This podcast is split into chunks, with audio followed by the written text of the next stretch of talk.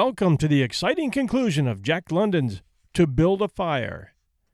Jack London's life was as rugged and adventurous as the tales he told. Born in San Francisco on January 12, 1876, he grew up in and around the docks of San Francisco and Oakland, California. At 13, he left school to help support his family, but normal occupations didn't appeal to him, and he joined a gang of men called the Oyster Pirates who illegally caught oysters at night and sold them the next morning. You can find his short story, The Raid on the Oyster Pirates, in our archives here at 1001 Classic Short Stories and Tales. The easiest way to find this and all our episodes is at www.1001storiespodcast.com. Stories spelled S T O R I E S. At only 15 years of age, Jack London was one of the most successful oyster pirates working in San Francisco Bay. London maintained a strong love for books while he practiced his pirate trade. In fact, his continuous reading was often compared to his hard drinking. He did both with equal zest. London moved from place to place and from job to job. He hunted seals in the Pacific, worked in a jute mill, and went prospecting for gold in Alaska. London was an active social reformer and joined a march to Washington, D.C. in 1894 to voice demands for social and economic justice. But his own words sum up his attitude. I became a tramp because of the life that was in me and of a wanderlust in my blood which would not let me rest. London began writing down his adventures, and in 1893 he won a newspaper short story contest. This success encouraged him to write more, his early works were rejected by publishers, but a series of stories based on his experiences in the far north met with greater success. Between 1900 and 1916, he became the most widely read author of his time. Most of London's stories are about the struggle for survival that he knew well. His short stories of the Klondike, such as this one, To Build a Fire, drew on his own experiences there. The autobiographical novel Martin Eden, in 1909, tells of the time he first began to write, and anyone who reads his novels, The Sea Wolf, The Call of the Wild, and White Fang, will come to know the life and personality of Jack London. Unfortunately, London's life came to a tragic end. Ill and burdened by debts, unable to help people to whom he had often given money and shelter, he took an overdose of drugs and died on November 22nd, 1916.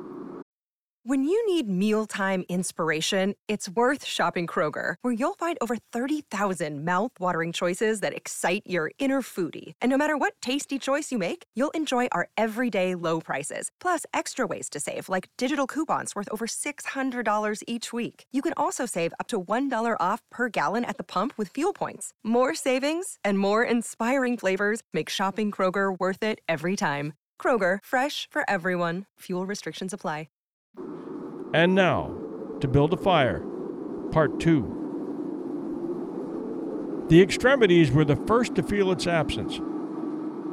His wet feet froze the faster, and his exposed fingers numbed the faster, though they had not yet begun to freeze. Nose and cheeks were already freezing, while the skin of all his body chilled as it lost its blood. But he was safe toes and nose and cheeks would only be touched by the frost, for the fire was beginning to warm with strength. He was feeding it with twigs the size of his finger. In another minute, he would be able to feed it with branches the size of his wrist, and then he could remove his wet footgear, and, while it dried, he could keep his naked feet warm by the fire, rubbing them at first, of course, with snow. The fire was a success. He was safe, he remembered the advice of the old timer on Sulphur Creek and smiled. The old timer had been very serious in laying down the law that no man must travel alone in the Klondike after 50 below. Well, here he was. He had had the accident, he was alone, and he had saved himself. Those old timers were rather womanish, some of them, he thought. All a man had to do was keep his head, and he was all right. Any man who was a man could travel alone. But it was surprising, the rapidity with which his cheeks and nose were freezing, and he had not thought his fingers could go lifeless in so short a time. Lifeless they were, for he could scarcely make them move together to grip a twig, and they seemed remote from his body and from him. When he touched a twig, he had to look and see whether or not he had a hold of it. The wires were pretty well down between him and his finger ends, all of which counted for little.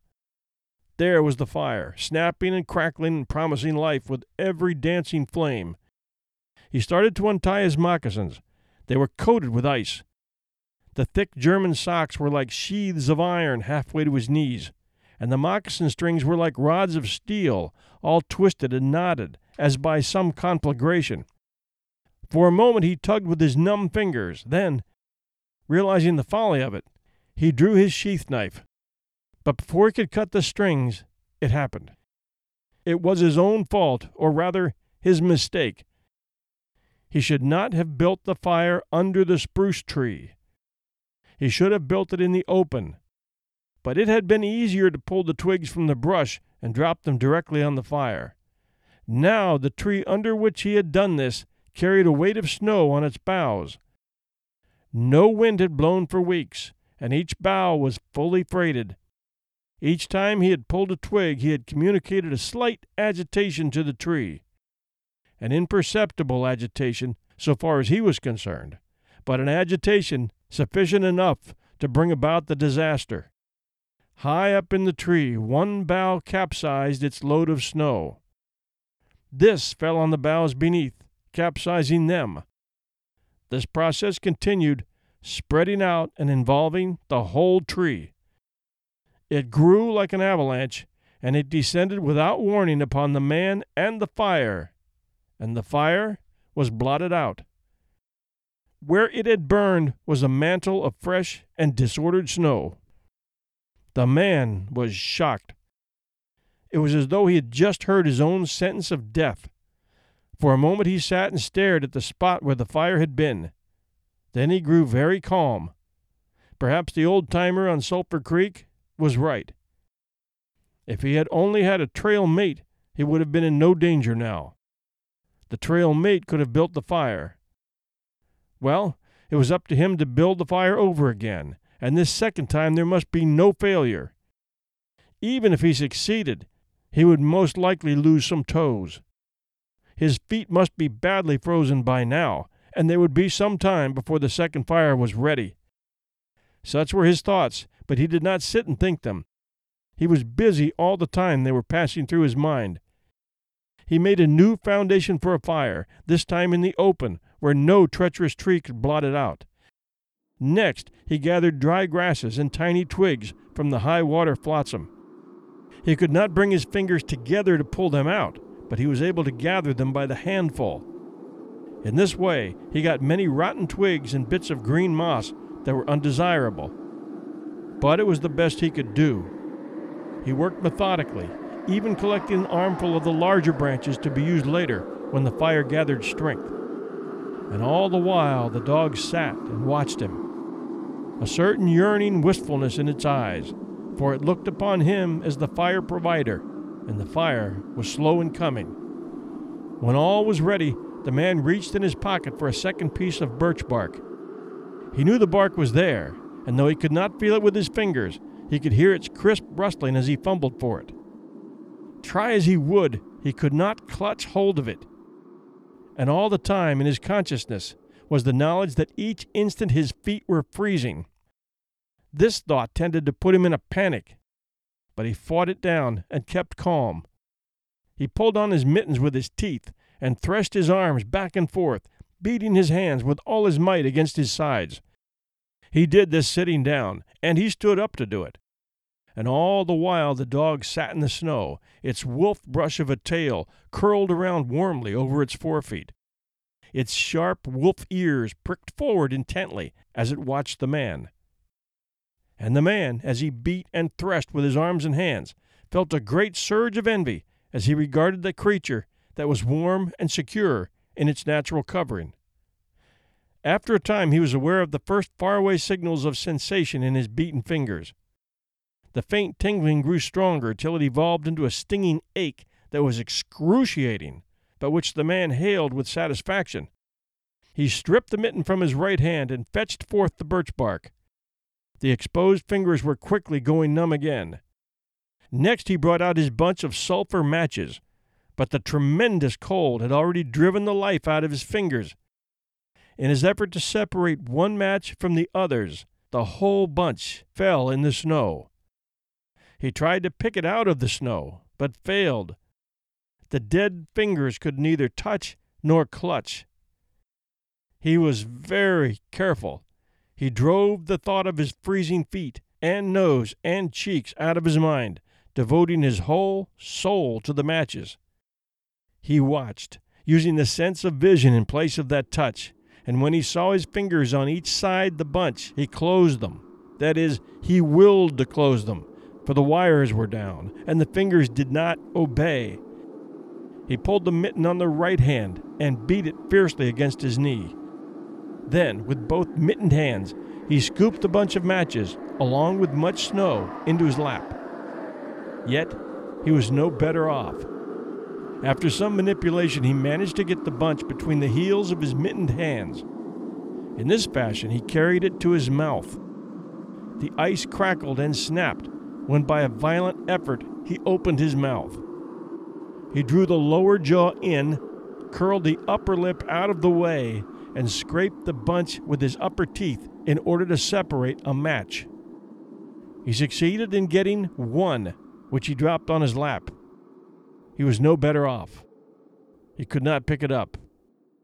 Then he devised a way. He picked it up in his teeth and scratched it on his leg. Twenty times he scratched before he succeeded in lighting it. As it flamed, he held it with his teeth to the birch bark, but the burning brimstone went up his nostrils and into his lungs, causing him to cough spasmodically. The match fell into the snow and went out. The old timer on Sulphur Creek was right, he thought in that moment of controlled despair that ensued. After fifty below, a man should travel with a partner. He beat his hands, but failed in exciting any sensation. Suddenly he bared both hands, removing the mittens with his teeth. He caught the whole bunch between the heels of his hands. His arm muscles, not being frozen, enabled him to press the hand heels tightly against the matches. Then he scratched the bunch along his leg. It flared into flame, seventy sulphur matches at once. There was no wind to blow them out. He kept his head to one side to escape the strangling fumes and held the blazing bunch to the birch bark. As he so held it, he became aware of sensation in his hand. His flesh was burning. He could smell it. Deep down below the surface, he could feel it. The sensation developed into pain that grew acute, and still he endured it, holding the flame of the matches clumsily to the bark that would not light readily because his own burning hands were in the way, absorbing most of the flame. At last, when he could endure no more, he jerked his hands apart. The blazing matches fell sizzling into the snow, but the birch bark was alight. He began laying dry grasses and the tiniest twigs on the flame. He could not pick and choose, for he had to lift the fuel between the heels of his hands. Small pieces of rotten wood and green moss clung to the twigs, and he bit them off as well as he could with his teeth. He cherished the flame carefully and awkwardly. It meant life, and it must not perish. The withdrawal of blood from the surface of his body now made him begin to shiver, and he grew more awkward. A large piece of green moss fell squarely on the little fire. He tried to poke it out with his fingers, but his shivering frame made him poke too far, and he disrupted the nucleus of the little fire, the burning grasses and tiny twigs separating and scattering. He tried to poke them together again, but in spite of the tenseness of the effort, his shivering got away with him, and the twigs were hopelessly scattered. Each twig gushed a puff of smoke and went out. The fire provider had failed. As he looked apathetically about him, his eyes chanced on the dog, sitting across the ruins of the fire from him, in the snow, making restless, hunching movements, slightly lifting one forefoot and then the other, shifting its weight back and forth on them with wistful eagerness. The sight of the dog put a wild idea into his head. He remembered the tale of the man caught in a blizzard who killed a steer and crawled inside the carcass, and so was saved. He would kill the dog and bury his hands in the warm body until the numbness went out of them. Then he could build another fire. He spoke to the dog, calling it to him, but in his voice was a strange note of fear that frightened the animal, who had never known the man to speak in such a way before. Something was the matter, and its suspicious nature sensed danger.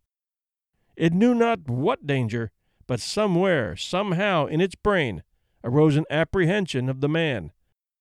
It flattened its ears down at the sound of the man's voice, and its restless, hunching movements and the liftings and shiftings of its forefeet became more pronounced. But it would not come to the man. The man got on his hands and knees and crawled toward the dog.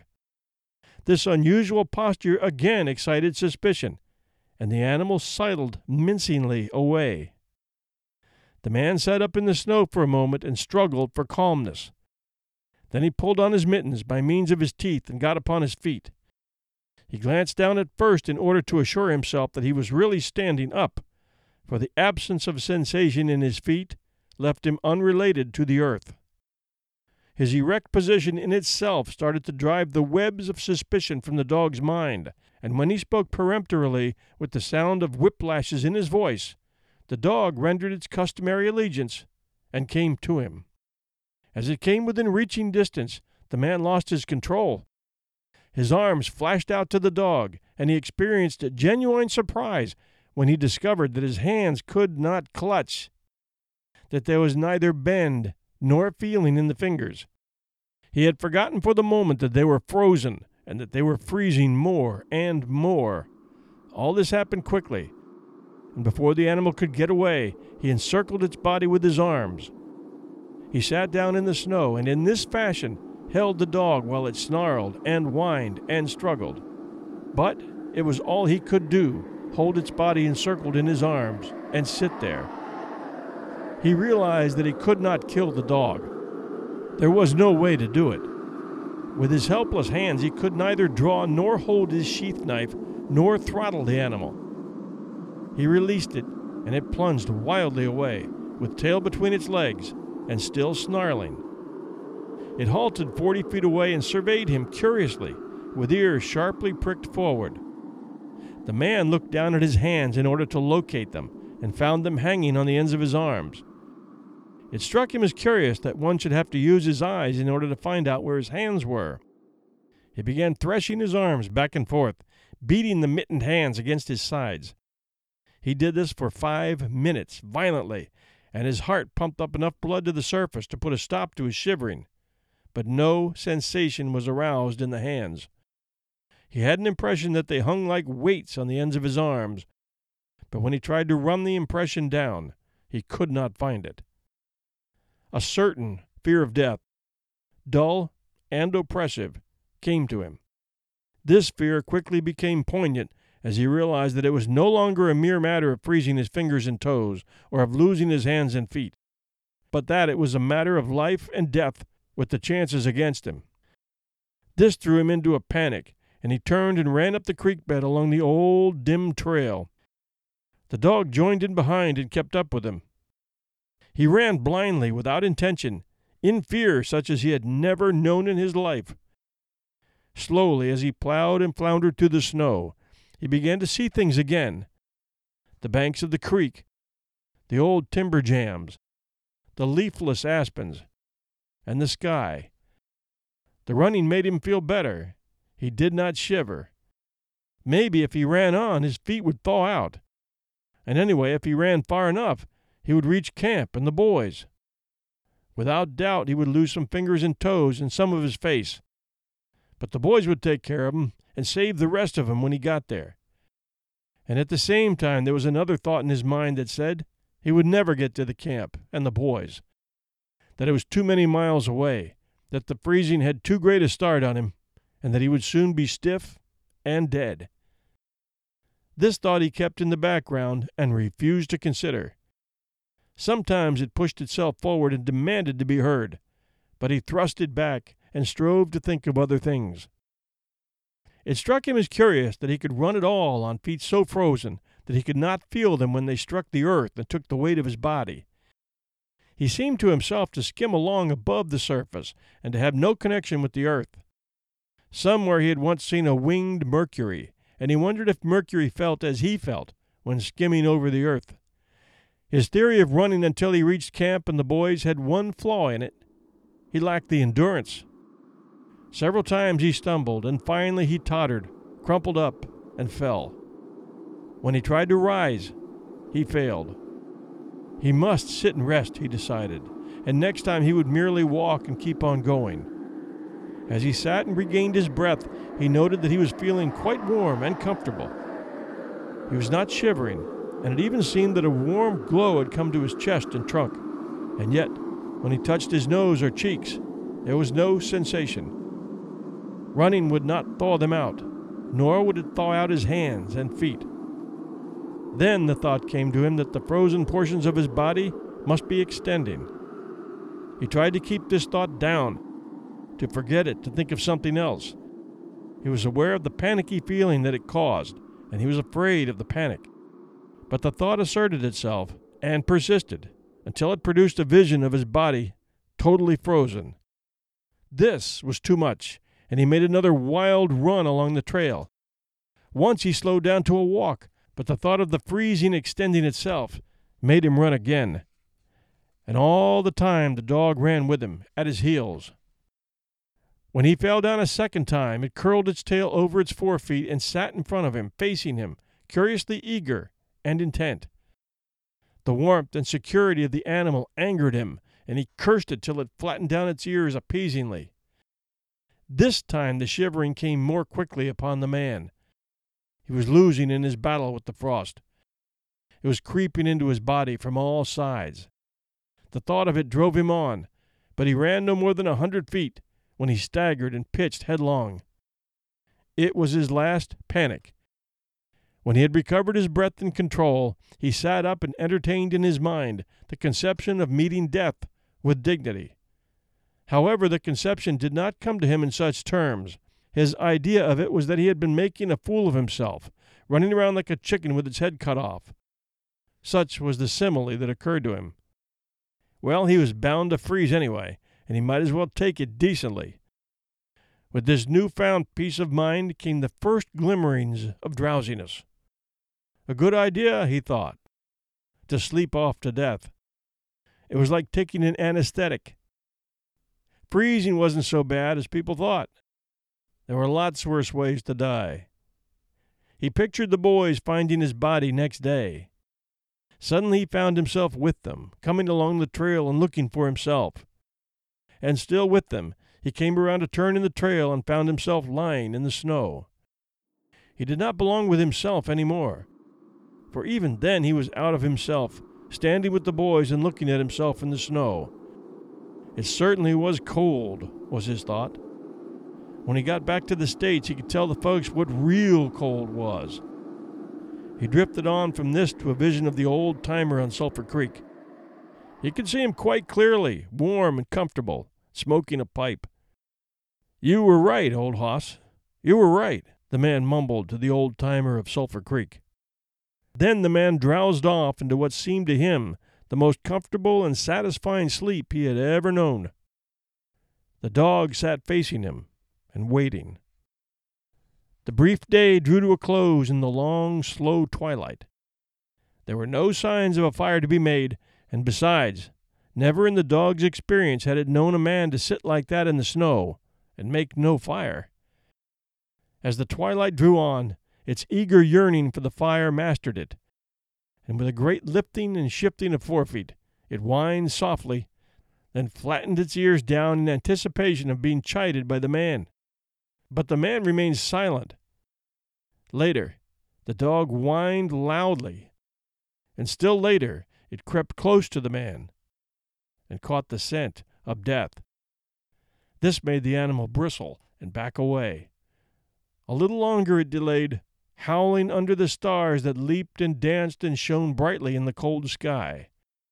Then it turned and trotted up the trail in the direction of the camp it knew, where there were other food providers and fire providers.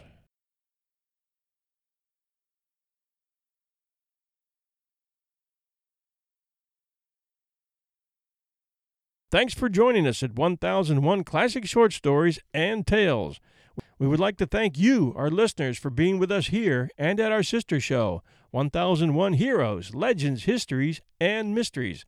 You can catch all our episodes of both shows at 1001storiespodcast.com. And thanks for joining us at 1001 Classic Short Stories and Tales. This is your host and storyteller, John Hagedorn, and this is our story.